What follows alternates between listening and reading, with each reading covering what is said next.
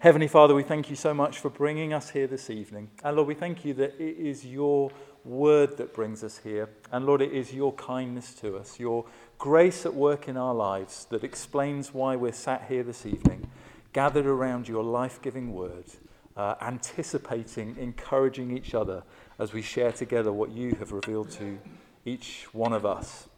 Uh, Lord, we thank you for the Psalms. We thank you for the gift that they are to us, the model that they give us for prayer and praise. Lord, as we look again now at these Psalms and as we fellowship together around them, we pray that your Holy Spirit would be at work within us, in our hearts, impressing the glorious, beautiful truths of these Psalms deeper into our souls. Uh, Lord, would you bring us fresh encouragement, fresh strength, fresh hope, fresh faith in Christ? We pray, Lord, that we'd go away from here in a, an hour or so's time uh, with our hearts literally singing for joy uh, because we've met with you and you have fed us with your word. In the precious name of Jesus, we pray. Amen. Uh, so, tonight, book two of the Psalms. We have been, um, as we've been breaking up our study of the book of Psalms, it's, it's certainly made me more conscious uh, in a way that I haven't been before that there are these five books within it uh, and that the Psalms is actually a book of books. I'm not sure I've ever really given it much thought until we started to do, uh, look at the book in this way. Uh, the Psalms is a collection of 150 divinely inspired songs and hymns, but split into these five books. It's like five books in one. Maybe you can picture a book you've got at home where you, you've got a bit of a bargain because it's a five in one bumper volume. It's a bit like the Psalms. And so I thought, as I try and set the scene for our uh, conversations this evening, rather than me dig down too much into individual psalms and kind of steal some of our thunder, some of the gems that we really want to talk about together, I've decided instead, here at the outset, just to explain a little bit more about the five books and then pick out a few particular emphases uh, that are there in book two before we get into our groups. Because while it's not essential to, to, enjoying the Psalms to recognize there are five books, and many of us have perhaps gone for years or decades never giving it a moment's thought, I still think it can further enrich our reading and our rereading of the Psalms to recognize that it has this structure there and to understand a little bit of um, why it's there, why the Psalms is made up in that way. Um, the, the, first obvious thing it tells us is that the Psalms didn't quite look the way it does today. It didn't always look like that. Uh, these five books were gathered and put together in progressive stages over an extended period of Israel's history. Uh, so, book one was compiled and bound together first, and then later book two added, and later book three added to that. Uh, I thought it's a bit like um, if you've ever you follow a TV series and you started to buy it on DVD or Blu-ray, and you know, year after year, you can get a bigger and bigger complete series pack with all of those seasons added on. It's kind of what happened with the Psalms. Uh, and book one was probably, hey, David, book one was probably compiled by either David or Solomon themselves early on in the history of Israel's monarchy. But book two was put together 300 years later, at least 300 years later most likely during the reign of Hezekiah. So he was 14 kings down the line from King David. But that doesn't mean that the Psalms, of course, in Book 2 were 300 years newer. Uh, so when we say it was compiled later, it's kind of like imagine someone sitting down today, here in the 21st century, compiling some prayers and songs that were written by Christians in the 1600s and 1700s. That's kind of what was happening uh, probably around the time of Hezekiah. And um, this second book of Psalms was compiled at that time for a reason. And there's a real encouragement in thinking about this reason. Because King Hezekiah was one of the good kings of Judah. There weren't necessarily that many good kings, but he was one of the good ones. And he set about destroying Israel's idols and he sought to revive Israel's worship and devotion to God. You can read about that in 1 Kings 18 and around there. Sorry, 2 Kings 18. And that reviving work included compiling more of the ancient writings to feed the people of God with God's word and to sort of light their path and help them know how to follow God faithfully. Uh, we're told in Proverbs 25, verse 1, that it was the men of Hezekiah who compiled more of the Proverbs of Solomon. And it seems quite likely it was perhaps this same group of Hezekiah's men who compiled Book 2 of the Psalms for the same purpose. This is, this is the encouraging bit, I think. It seems that Book 2 of the Psalms was put together to revive the worship and devotion of God's people, to revive the nation of Judah, to help them return to the wise ways, the wise ways of David and Solomon and, and so on. Now, I find that uh, a wonderful added encouragement to reading and praying and singing Book Two of the Psalms, knowing that it was compiled and put together to revive the hearts and minds of God's people. Uh, I, I, I, so want that and need that revival. And Psalm, book, book Two of the Psalms is given to help that happen in our hearts. It's important to say, just going on to themes, I'm sorry, I didn't flag up, you've obviously got a handout there, so hopefully you're tracking along. Uh, it's important to say there's there's, there's no absolutely clear and unique theme to each, each of the five books in the book of Psalms. Uh, there's no clear explanation for the inclusion of each psalm. You know, why is Psalm 12 in book 1 and why is Psalm 44 in book 2 and so on. If there is a pattern, not every psalm fits into the pattern. But that's not to say they're completely random in their placement and that there aren't some different overarching themes to each of the books. So I just wanted to introduce a couple of ideas there because, again, I just think it enriches our reading and our discussion. So, first of all, uh, uh, you can see this on your sheet, there is a sense of general movement forward through the five books that mirrors the history of Israel and the promises of the prophets. Uh, so, book one focuses a lot on David himself and his kingship. And I think perhaps that's why, of all the sections in the Psalms, book one is the one you could most easily imagine on the lips of Jesus himself as the ultimate king. You can imagine him praying those Psalms. Book two widens it, its focus to include David's kingdom and the people within it. Book three has echoes of the fall of David's kingdom.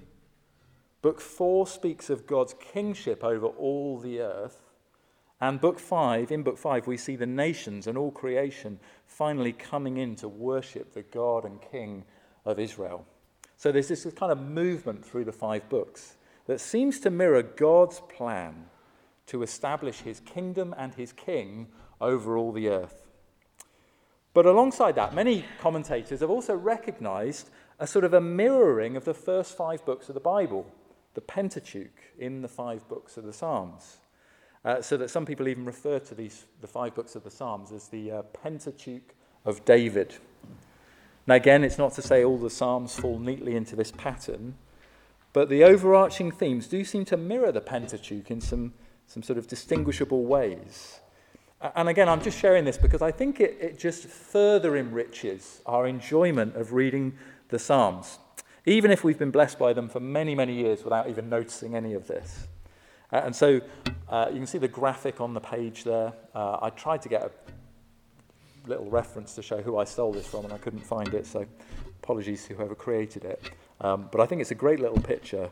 Uh, you can see there, book one of the Psalms is a reflection, in part at least, of Genesis. And so there's a lot of Psalms there about the creation and God's relationship with man. Uh, book two of the Psalms then mirrors Exodus to some extent with, with a big theme on deliverance and redemption. Uh, maybe one day we'll come around to book three and we'll see some links to Leviticus as it talks about the sanctuary and the worship and God's holiness and his enthronement. Uh, book four links to Numbers. There's sort of theme of wilderness and wanderings and the relationship of God's people with the nations.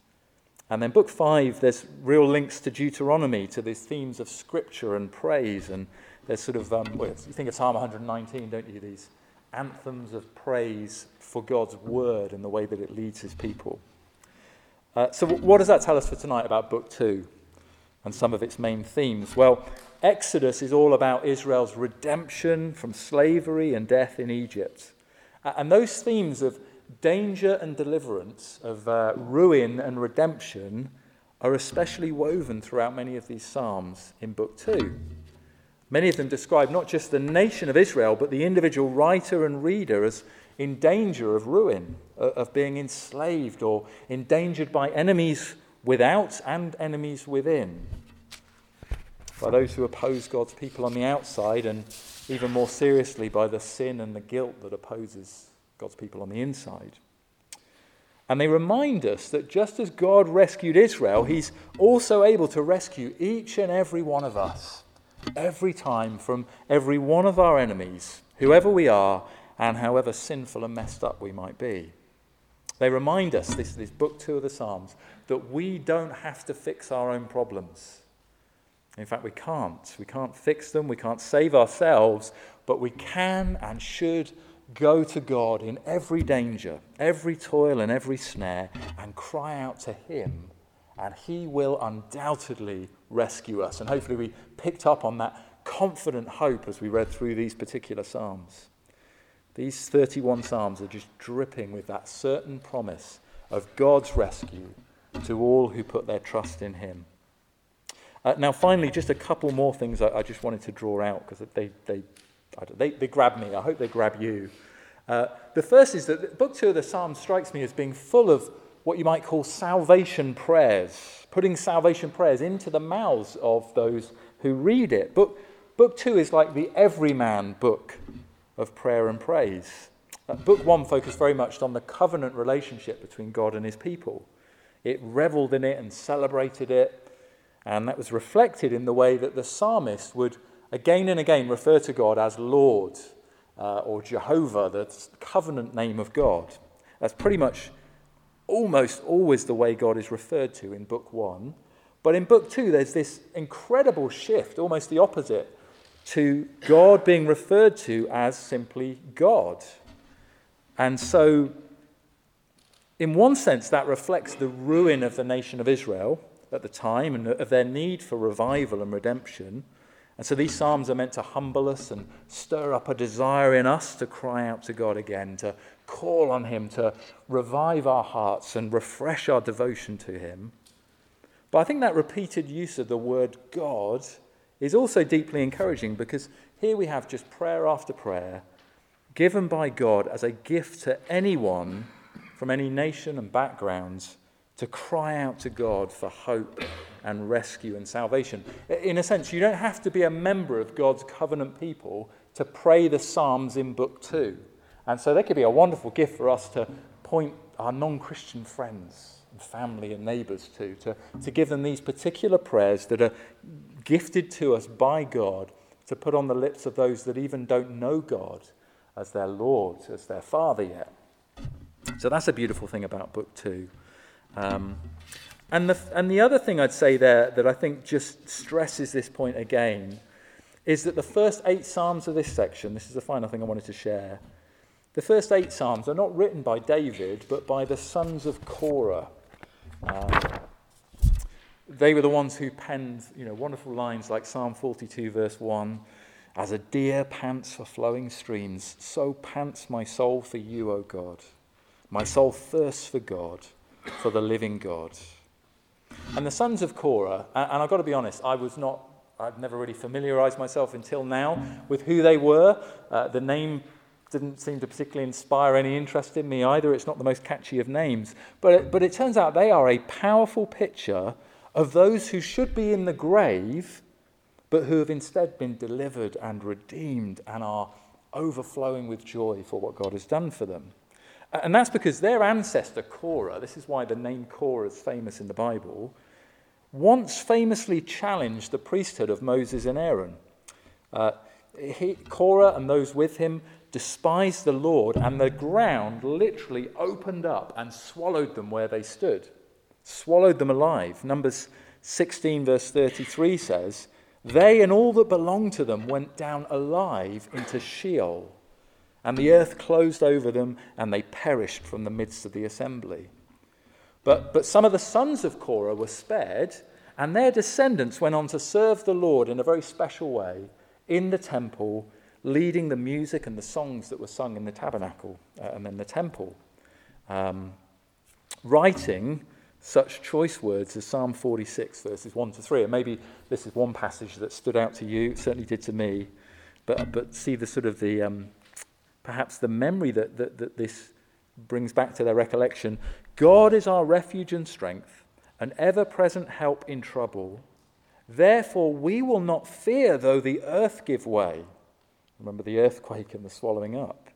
We will not fear though the mountains fall into the heart of the sea, though its waters roar and foam, and the mountains quake with their surging. Uh, and then just a little quote here. One wonders if the poet who penned these lyrics was remembering his ignoble beginnings, his distant ancestor who perished in an earthquake for his pride and rebellion. Perhaps it was that reflection that prompted the following words of the same psalm. He says, Be still and know that I am God. I will be exalted among the nations, I will be exalted in the earth. For each of us, our own songs of renewed purpose and redemption should flow out of a heart of humility as we remember the fallen state from which he raised us and the redemption that we experience through his grace. This was certainly the case for the sons of Korah. Well, now is the time to find out if that was the case for us as we read, or what it was that God has particularly uh, impressed upon our hearts, encouraged us with, spoken to us through